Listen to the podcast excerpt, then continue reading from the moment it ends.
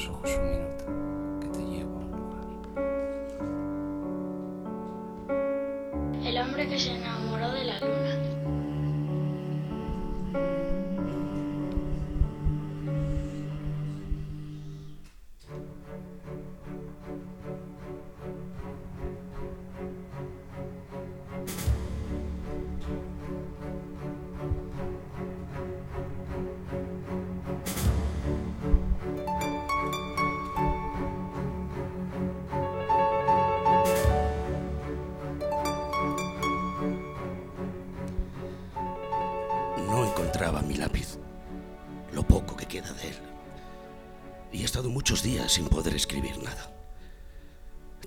eso es silencio. También eso es mordaza. Pero hoy, cuando lo he encontrado bajo un montón de leña, he tenido la sensación de que recobraba el don de la palabra. No sé lo que siento hasta que lo formulo. Debe de ser mi educación campesina. Hoy he estado encaramado mucho tiempo en un tronco deshojado, tratando de buscar huellas de algún animal que pueda servirnos de alimento. He visto un paisaje blanco y sin aristas, extenso, interminable, acunado por un viento pertinaz y frío cuyo zumbido solo sirve para reafirmar el silencio. Y mientras estaba allí, observando, sentía algo que no lograba identificar. Algo que ni siquiera sabía si era bueno o malo. Ahora que ya he encontrado mi lápiz, sé lo que era. Soledad. Tengo la sensación de que todo terminará cuando se me termine el cuaderno. Por eso escribo solo de tarde en tarde. Mi lápiz también debió de perder la guerra y probablemente la última palabra que escribirá será melancolía.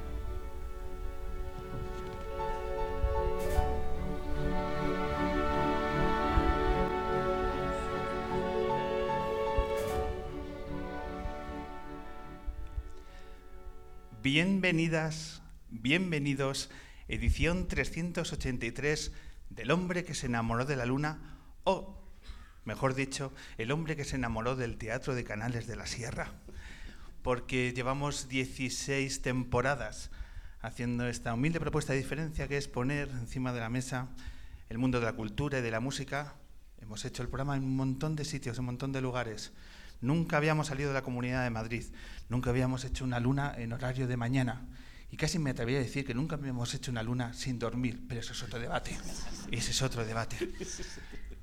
Nunca hemos hecho una luna en un lugar tan mágico, tan lleno de historia como el Teatro de Canales de la Sierra, aquí en la Sierra de la Demanda, en la provincia de La Rioja, donde nos han acogido gracias a Domingo García, a su director, por aceptar esta propuesta y que eh, sea en formato de regalo este podcast que hoy vamos a brindar a todos los vecinos y vecinas de, de este pueblo que desde el día de ayer nos ha dejado ya una huella muy profunda. En esta luna, como siempre, vamos a tener música, uno de los grupos que son emblemas de la música riojana, una banda de rock con mayúsculas. Vamos a tener a Mesura en el segundo bloque de la edición del Hombre Luna. Y para arrancar vamos a hablar en un teatro de teatro. Vamos a hablar de la obra 1940, manuscrito encontrado en el olvido, con su director, hoy tenemos a Tolo Ferrá con nosotros, y a su actor protagonista, Pachi Freitez. Pero para recibir a estos pedazos de invitados, ponemos en prueba al público que está hoy en el Teatro de Canales, porque es responsabilidad vuestra recibir con este pedazo de aplauso a estos maravillosos invitados.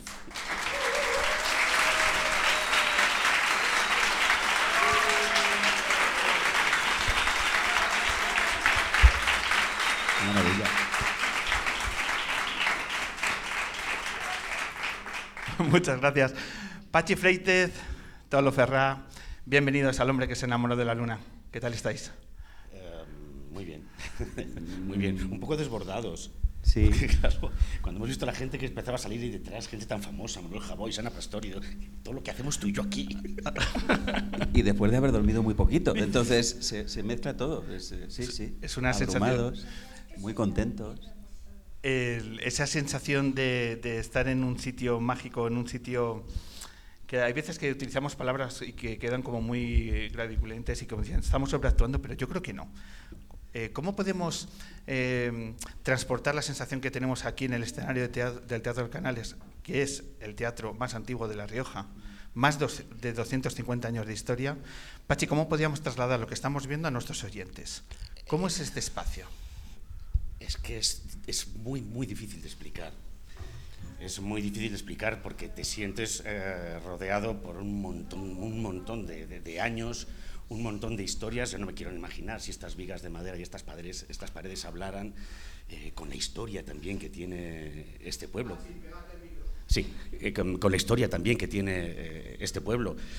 Yo, vamos, me he hinchado a poner tweets desde que he llegado y, y la palabra que más veces he utilizado es magia. Este sitio es mágico. Porque magia es que en el año 1771 eh, unos locos de, la cultura y del teatro decidieron poner aquí eh, un lugar tan, tan maravilloso. Eh, vosotros que habéis recorrido a través de vuestra profesión espacios y espacios, ¿qué tiene de singular? ¿Qué tiene de diferente un espacio como este? Un teatro que tiene ese sabor de la historia para disfrute tanto de las personas que vienen a ver vuestras obras como de los profesionales del teatro. Yo, yo, creo que tiene como una... Hablamos de energía a veces en teatro, pero es que es, es, es así, o sea, se nota al entrar. Eh, ya te ubicas, imaginas cómo colocarás la escenografía en este espacio tan íntimo, te das cuenta, porque conoces tu, tu espectáculo, de cómo va a ser el silencio, de cómo va a ser la energía, de cómo va a transmitir eh, cada uno de los intérpretes aquí las emociones y, y, te apetece ya, tienes ganas de que esté todo montado, de que sea la hora y de hacer la función. Porque este espacio es, es, es muy íntimo, genera eso, muchísima intimidad.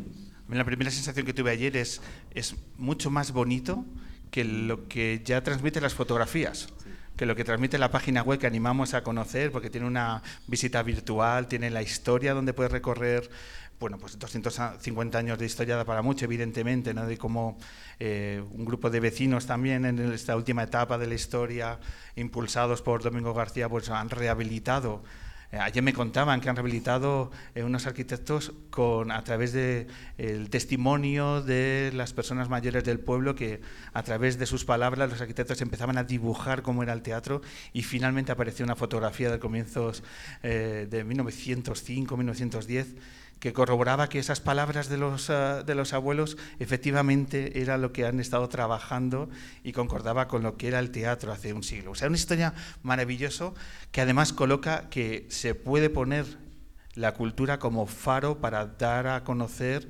un valle, unos pueblos, que eso es algo que yo creo que falta en nuestro país, ¿no? que la cultura sea el motivo para dar que hablar a zonas que necesitan eh, bueno, pues huir de la despoblación y huir de que ocurran cosas, más cosas de las que parece que su destino les tiene ya fijados. Es que tú hablabas de la locura que tuvieron aquí unas personas en el 1770 de hacer un teatro aquí.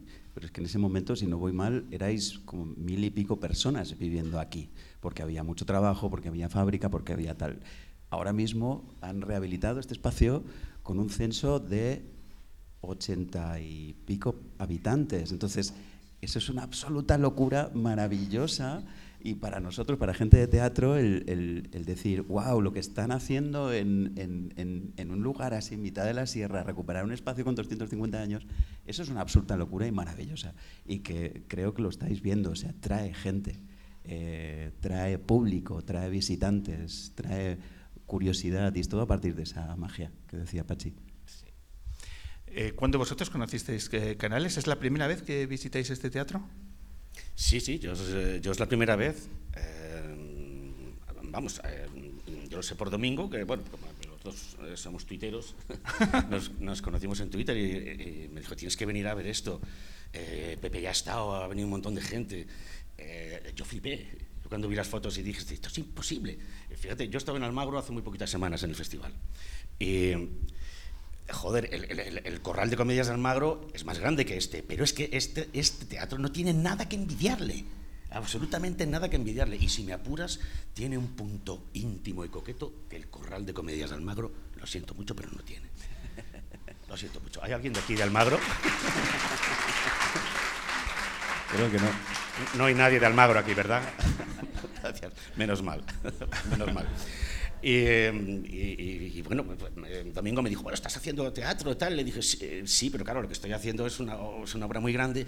Dice, pero tengo una joyita que la hago con, con- mi amigo Tolo y unos cuantos amigos más, que la llevamos haciendo ya en el Teatro del, del Barrio un par de temporadas, que va perfecta. Y es justamente lo que vamos a hacer hoy. Nos vamos a sacar hoy una espina muy grande que tenemos. Antes de hablar de la obra, permitidme que has citado una persona que yo creo que también es muy importante en estos últimos años de, de vida del Teatro de Canales de la Sierra. Con él hemos estado en contacto estos días porque nos transmita un actor que ha estado ya sobre este escenario, que nos diga qué se siente. Yo creo que es una persona de las más queridas en Canales de la Sierra y en, en La Rioja. Y también de la ciudad donde partió esta humilde propuesta de diferencia, de San Sebastián de los Reyes. Y esto es lo que nos ha contado el gran Pepe Villuela. Hola, ¿qué tal? Soy Pepe Villuela y me ha dicho un pajarito que estés eh, haciendo un podcast, un programa sobre el Teatro de Canales de la Sierra. Eh, bueno, pues me hago presente, si os parece. Mm, Me hace mucha ilusión que, que se haga esto porque em, creo que em, hay que hablar mucho de este teatro.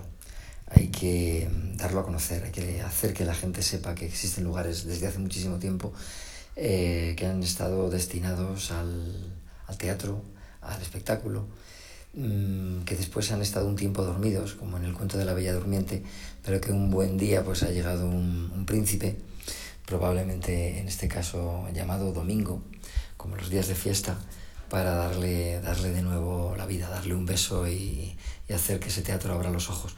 Además, mm, me une un vínculo muy especial con ese teatro porque yo ni conocía Canales de la Sierra ni conocía, por supuesto, el teatro hasta que no fui a actuar invitado por, por Domingo.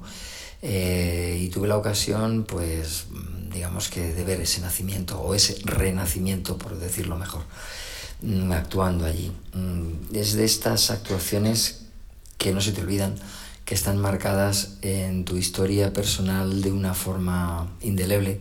Hay otras en las que confundes espacios, eh, fechas, personas, pero eh, la actuación de Canales de la Sierra por el lugar, por la hospitalidad con la que fuimos recibidos, por la alegría que suponía mm, sentir que estaba volviendo a latir el corazón de un teatro en el corazón de una zona rural en, en La Rioja, que es además mi tierra, pues lo convertía todo en, en un acontecimiento muy, muy especial. Así que no quería perderme el hecho de estar hoy aquí, por si me queréis dar audiencia en vuestro, en vuestro podcast, para sumarme a las felicitaciones, a los testimonios y al impulso que yo creo necesario que hay que dar constantemente a este teatro para que no solamente no se vuelva a morir, sino que siga cada día más vivo.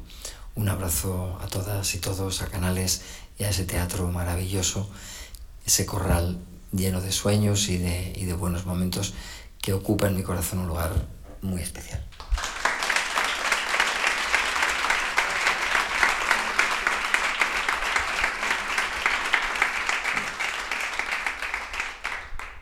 Qué bien habla, ¿eh? Qué bien habla Pepe Villuela, ¿eh? Tenemos que hacerle una calle a Pepe Viñuela en Logroño. Eso es una cosa que nos tenemos que plantear. Y quitar otras. Y quitar otras, sí. y quitar otras. Eh, yo creo que define perfectamente ¿no? el hecho de lo que supone ya no solo como profesional, como actor, estar aquí ¿no? y, y llevarse este regalo, sino lo que implica eh, como símbolo para la comunidad, para el pueblo y para La Rioja, porque es verdad que todos los eventos, la, cartelera que estás llevando al teatro está siendo muy premiado y tiene ese reconocimiento que hace que ya no solo sea Teatro de Canales conocido en La Rioja, sino en todo el país se está empezando a escuchar que este teatro hay que venir por aquí, entre otras razones, para disfrutar. Así que muchas gracias, Pepe Villuela, por estos minutos para acercarnos tu testimonio, además cercano a vosotros, ¿no, Pepe Villuela? Sí, sí. Además, eh, Pachi no, solo es que es, es compañero y, y hay ideas de hacer, Sí, sí. sí, Em, de, de colaborar juntos. De hecho, es que tenemos un plan. Lo que pasa es que no lo podemos decir todavía. es una pena. Por, por- por muy poquitas semanas no lo podemos contar todavía. Bueno, ya volveremos, Pachi, no te preocupes por eso. Sí, no, pero tenemos, un, tenemos de- delante un proyecto que estamos intentando mover con Pepe y con más actores riojanos. con solo actores riojanos. Y hasta aquí puedo leer. Venga, vamos a leer acerca de lo que va a pasar aquí a las 8 de la tarde, ¿vale? Porque vais a eh, desarrollar vuestra obra 1940, manuscrito encontrado en el olvido, que también nuestros oyentes tienen que saber que estamos haciendo eh, La Luna en un teatro, pero insertados en vuestra escenografía. O sea que yo más emocionado no puedo estar. Eh, porque ya está todo preparado o casi preparado, porque es verdad que está el set ahí de rockstars, de la gente de mesura, pero es verdad que tiene, ¿qué hay por aquí? Contadnos, ¿cuál es el- la ambientación de 1940? Pues mira, la, la escenografía de, de 1940, manuscrito encontrado en el olvido, es de la maestra Susana de Uña, es diseño suyo. Eh, tuvimos, es amiga y tengo el privilegio de haber podido trabajar con ella más de una vez. Y, su trabajo siempre tiene muchísima sobriedad, muchísima limpieza y le gustan los detalles sencillos, jugar con materiales puros y, con elementos muy matéricos. ¿no? Eh, en la función, cuando la vengáis a ver dentro de, de unas horas, veréis que transcurre en dos planos. Hay una conferencia y una cabaña. Y ahora mismo estamos dentro de la cabaña. Una cabaña de madera, eh, representada con un camastro, un muro de madera, una mesa y un taburete. Ya está. Y esa cabaña está en los altos del Somiedo, eh, en las montañas entre Asturias y León, como dice Alberto. ¿no? Eso es, sí, sí, sí. Este es el espacio. Este es el espacio donde transcurre el segundo capítulo del libro Los girasoles ciegos y donde se- vosotros ponéis imágenes a un cuento absolutamente maravilloso y conmovedor que yo creo que hoy en día también mm, tiene una fuerza muy especial por los tiempos en los que estamos viviendo. Eh, hemos estado en contacto con una persona que ha estado en una de vuestras funciones. ¿Vale? 1940 eh, es una función, es una obra que estrenasteis año 2019, ¿vale? Saltasteis como todos los proyectos culturales como se pudo el mundo de la pandemia, Totalmente. ¿vale? Habéis hecho unas eh, 35 funciones, si no Exacto, me equivoco. Sí. En una de ellas, en un lugar también mágico como, como es el Teatro del Barrio, también vinculado a la historia del hombre luna, y, a los- y desde aquí mandamos un fuerte abrazo a toda la gente del Teatro del Barrio. Otro ejemplo de que la cultura se, se une a la comunidad trascendiendo todos los, eh, los formatos. Y hemos hablado con eh, María Navarro, que es periodista de Radio Televisión Española, que estuvo en los tiempos de, en los teatros del barrio y que le dejó una huella tan profunda. Ella vio la obra en el año 2019 y que hemos contactado con ella y, y le hemos pedido, esa huella la puedes compartir en la luna. Y María, repito, María Navarro, periodista de Radio Televisión Española, nos ha regalado este minuto. Fue una tarde de noviembre, en 2019. Recuerdo que entramos y la sala se volvió oscura. Un haz de luz nos guiaba hacia el narrador, Pachi, que con su voz cayó todo murmullo para empezar a contarnos una historia que no olvidaríamos jamás, a pesar de que era un manuscrito encontrado en el olvido. Recuerdo tener sentimientos contradictorios. La angustia insoportable de una terrible historia se enfrentaba al deseo de seguir escuchándola. Era una historia de vida y muerte, de recuerdo y olvido, que costó borrar cuando se encendieron las luces del teatro. Unas luces que nos guiaron de vuelta a la realidad con una misión. Contar lo que pasó ahí dentro y asumir el papel que nos habían otorgado. Contar para no olvidar.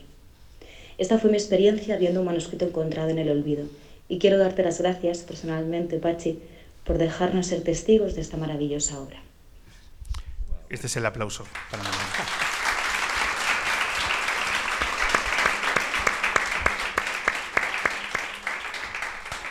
Me, me vais a perdonar. Me encanta cuando María dice contar para no olvidar. Pachi, ¿qué supone este, este texto, esta obra para ti? A ver, yo una cosa que, que repito mm, muchas veces y no me canso de repetirla. Yo he hecho muchas obras de teatro en mi vida. He hecho muchísimas. Y algunas mm, funciones que han dejado un- un- un- una huella muy honda en mi recuerdo. Pero como esta, muy pocas. Y cuando lo veáis esta tarde, entenderéis por qué. Yo, eh, esta función solo dura una hora, ¿eh? o sea, no penséis que es una función de hora y media o hora y tres cuartos, como suelen durar la mayoría. Esta función solo dura una hora. Pero el viaje que vais a hacer eh, con nosotros os va a llevar a unos sitios y a unos lugares eh, donde vais a sentir cómo eh, la belleza más absoluta y el dolor más profundo son perfectamente compatibles. Y, estoy totalmente de acuerdo con María en que esta función te deja un recuerdo dentro que es imposible de olvidar. Sí, eso es. Desde el escenario, ¿cómo percibes tú esa conmoción que se provoca eh, de forma eh, casi absoluta con el público? ¿Cómo notáis cómo se estremece y qué sensaciones os acaba produciendo esa conmoción del público? Es el silencio. Es maravilloso. Es un silencio que se puede cortar, que se siente, que, que se comparte eh, y solo mitigado en algún momento por algún sollozo, alguna respiración entrecortada. Es, es, es increíble.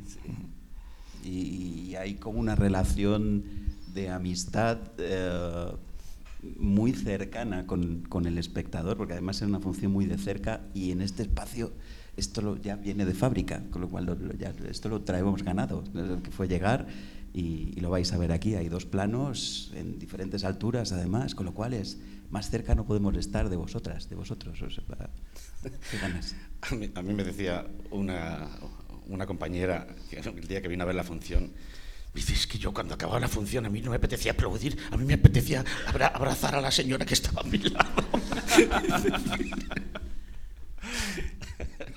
Sin hacer spoiler, pero ¿qué momento de la obra para, para ti, Pachi, eh, supone un momento especial? Madre mía. Eh, hay un personaje principal en esta función. Eh, es un bebé. Es un bebé que tiene que sobrevivir a las circunstancias más duras y más adversas que un bebé se haya tenido que enfrentar jamás. Es un viaje que solo dura um, unos meses y que es tan difícil, tan difícil, tan difícil de imaginar. Es que hay, hay, varios momentos con ese bebé como protagonista eh, que, te ponen, eh, que te ponen los pelos de punta. Uh -huh. Te ponen los pelos de punta y a la vez te derriten el corazón. Uh -huh. También es una historia conmovedora la del autor del libro, Los girasoles ciegos. Eh, un autor que fallece sin conocer que su obra se va a convertir en un clásico de la literatura moderna en este país, porque se publica el libro a los 11 meses.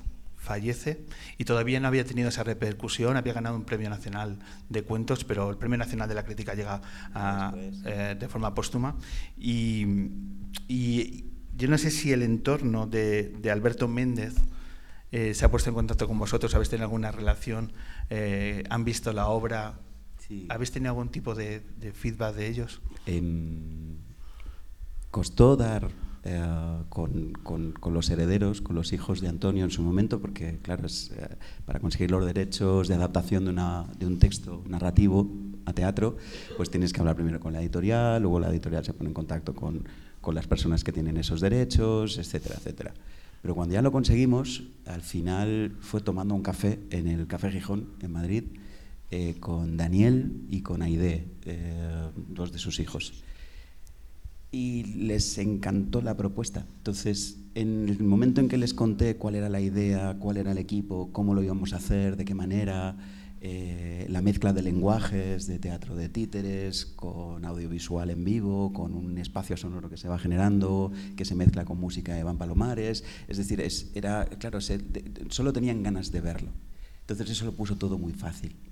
Luego no solo han venido ellos, ha venido también el hermano de Alberto, eh, familiares, eh, y, y, y, lo que nos dicen es que hemos plasmado el texto, que está plasmada la historia, y no solo la historia, sino también la forma en la que está contada, que para mí era, era una obsesión como director, el no centrarme en la fábula, en la historia, sino qué- quién lo escribió, de qué manera, cómo lo hizo y cómo vamos a adaptar esto para que no desaparezca la mano de Alberto Méndez. Y, y me siento muy, muy contento, muy orgulloso de, de la respuesta, sobre todo de, de sus hijos. de sus hijos. El año que viene se cumplen 20 años de su fallecimiento. Bien, eh, debe de servir vuestra obra para reconocer y para recordar eh, su, su vida, que es muy particular, su lucha con el Partido Comunista, he estado leyendo, ah, su trabajo en segundo plano en el mundo de la literatura, y él finalmente publica este libro, y este libro, al final, bueno, pues eh, tiene la represión que tiene, pero él finalmente no puede disfrutar de que su obra, de que finalmente esa valentía al publicar su obra generó lo que generó. Así que, bueno, 20 años de su fallecimiento, ojalá que vuestra obra de teatro sirva para seguir eh, eh, recordando perdón, eh, su figura. Pachi, estamos hablando de que es, una, eh, es un texto que habla de la memoria histórica, algo que se está vilipendiando últimamente en nuestro país y que también es necesaria vuestra obra. ¿Por qué tiene esa dimensión de, memoria histórica vuestro proyecto? Bueno, primero porque necesitamos una verdadera memoria histórica. Porque mm, es una opinión personal, pero yo creo que todo lo que estamos intentando y a, y a todo lo que estamos llamando memoria histórica no es de verdad memoria histórica. Yo el otro día puse un tuit que la, la, la lié parda, porque yo soy así, ¿no? ¿qué lo voy a hacer? Yo digo, ¿cómo es posible que en Logroño haya un barrio que se llame Yahweh? No una calle, un barrio, un barrio entero. El general Yahweh es el carnicero de Badajoz. Ese señor se cargó al 10% de la población de Badajoz y los fusiló en la Plaza de Toros. ¿Cómo una persona así puede tener el nombre de un barrio entero en Logroño? Son cosas que a mí, de verdad, eh, se me hacen difíciles de creer. Y, casos como este hay, hay, hay, hay muchísimos. Tenemos miles, miles de personas en las cunetas que todavía siguen ahí. La memoria histórica es sacarles de ahí, devolverles los restos a sus familiares para que los puedan enterrar con dignidad, verdad, justicia y reparación. Coño, es lo mínimo, yo creo. Y, un país que se diga democrático y, que, diga que tiene una, una demo- una democracia verdadera, tiene que cumplir con eso. Tiene que cumplir con eso. Porque es nuestro pasado, es nuestra historia. Yo quiero que mi hija, yo tengo una hija de 19 años, y yo quiero que mi hija sepa de dónde viene, para que no le vuelva a pasar lo que le pasó a su abuela, y a su abuelo, y a sus, antepasados. Yo no quiero que mi hija vu- vuelva a vivir eso. No quiero que eso vuelva a pasar en este país. Y para eso necesitamos memoria, y necesitamos hacer cosas como esta función, para que la gente no olvide. Porque si olvidamos, volvemos a repetir lo que no queremos repetir.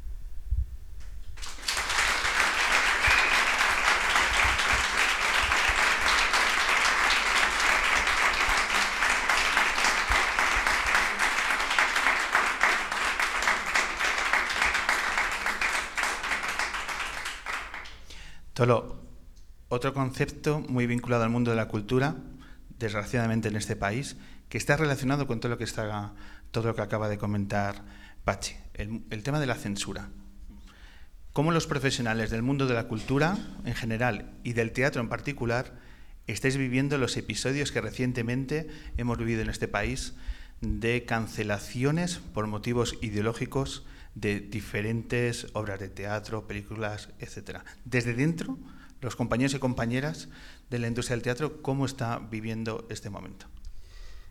Hay, hay mucha alerta y mucha alarma también, porque al final un- uno, uno cuando crea quiere crear en absoluta libertad, pero con la necesidad de que esto que creas, que construyes, se vea, porque al final si no, no, no sirve para nada, se queda en, en algo, en, casi en un proceso terapéutico personal y no se trata de eso. Somos creadores y creadoras que tenemos ganas de contar historias, muchas veces que son reales, otras son ficticias y todas sirven para transmitir, aprender, em, conocer nuevas realidades. Entonces situaciones así, mm, claro, te ponen en alerta, pero lo único que podemos hacer es seguir creando, o sea, no frenarnos.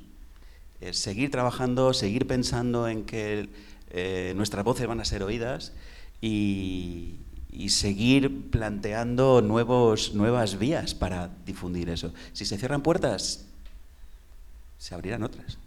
No tiene más. Es que es, es que no, lo- el quedarse atrás y decir eh, no, no vamos a seguir creando, no, no, no, no cabe en nuestra cabeza. Al cabo es gasolina, ¿no? Para que para seguir, ¿no? Que el, que el motor de la cultura eh, se reivindique diciendo la necesidad que tiene la cultura como ser un eje vertebrador de un país está más que justificado por estos episodios. Y a partir de ahí, adelante, ¿no? Sí, sí, sí, sin, sin lugar a dudas. Pues adelante lo que hay que hacer es a las 8 de la tarde venir aquí al Teatro eh, de Canales de la Sierra para disfrutar y para paladear y conmocionarnos con vuestra obra. Luego el, el pueblo eh, se va a venir arriba. Esta gente sabe, es, es un pueblo muy disfrutón, ¿eh? Yo me he dado Sí, cuenta, sí, ¿eh? Sí, ya, Nos ya dimos cuenta anoche. Anoche, No hemos pegado ojo. Pachi, lo de anoche se, se sabe cuándo empezó, pero hay nebulosa de cuándo acabó, Pachi. Vale, ¿sabes? Nebulosa, sí, sí, sí. Es un pueblo que puede traer la- los girasoles ciegos, pero 12 horas antes estás bailando con azúcar moreno. Sí, no, no, ¿Sabes? es que. Sea, eso fue mm, totalmente. Dice, ¿pero qué es esta bizarrada? ¡Azúcar moreno! Azúcar moreno. Y Y dices- dice, la España vaciada, ojo con esa plaza. Ojo, ojo con esa plaza. Y espero, el- hay un problema en el pueblo, hay que reivindicar que pues, los accesos, las carreteras, hay que mejorarlas. La cobertura, no puede ser que una compañía tenga el monopolio, o sea, no puede ser, no puede ser. Y yo espero que no tengan eh, vídeos grabados porque yo bailé azúcar moreno ayer. Es Y lo todos dejo de la ahí, plata. ¿sabes? Estoy abriendo mi corazón con ese hacha y, y lo hice. Y, y ¿Por qué? Porque esta gente te arrastra. Muy disfrutona esta gente y disimula muy bien que no están de fiestas. No, Porque no es estáis que- de fiesta. es que lo, lo ocultan. no, no es que lo disimulen, es que lo ocultan. No, Pero no. son unos- unos magos, el eh, de- jueves. del ocultismo. Empiezan el jueves la- las fiestas. Empiezan el jueves, ¿eh? Madre mía, qué barbaridad. Es que Seis van a de A los Rolling Stones. Yo lo de ayer digo, ¿cuándo fue el pregón? Dice, ya será, ya será. Una cosa muy loca. Pero bueno, otro motivo, sus gentes para, para venir aquí a Canales de la Sierra y, y aparte de esta joya del teatro, pues disfrutar de todo el entorno natural, que también es una bestialidad. Que, que- que ¿Cómo habéis rodeado esta- este pueblo? Es un, es un escándalo. Así que esta noche no toca Azúcar Moreno, pero toca Mesura. Toca mesura. O sea, que si ayer no dormimos por culpa de ellas dos, ojo lo que va a pasar esta noche porque es un concierto mucho más lunero y lo que nos apetece es conocer a mesura en las distancias cortas porque se van a subir ahora y vamos a conocerles y vamos a disfrutar de su música y de su proyecto. Pues nada, Pachi, eh, Tolo, mil gracias por vuestro esfuerzo por reivindicar obras como esta. Mucha suerte, que no la vais a necesitar. Mucha mierda, que hablábamos ayer, para, para esta tarde, que el equipo lunero estará aquí. Y, y nada, eh, daros las gracias y nuestro reconocimiento a que haya gente como vosotros que seguís impulsando obras valientes que reivindiquen la literatura y el teatro en nuestro país, que obras así nos sobran. Así que enhorabuena. Este aplauso es para vosotros. Muchas gracias. Muchas gracias.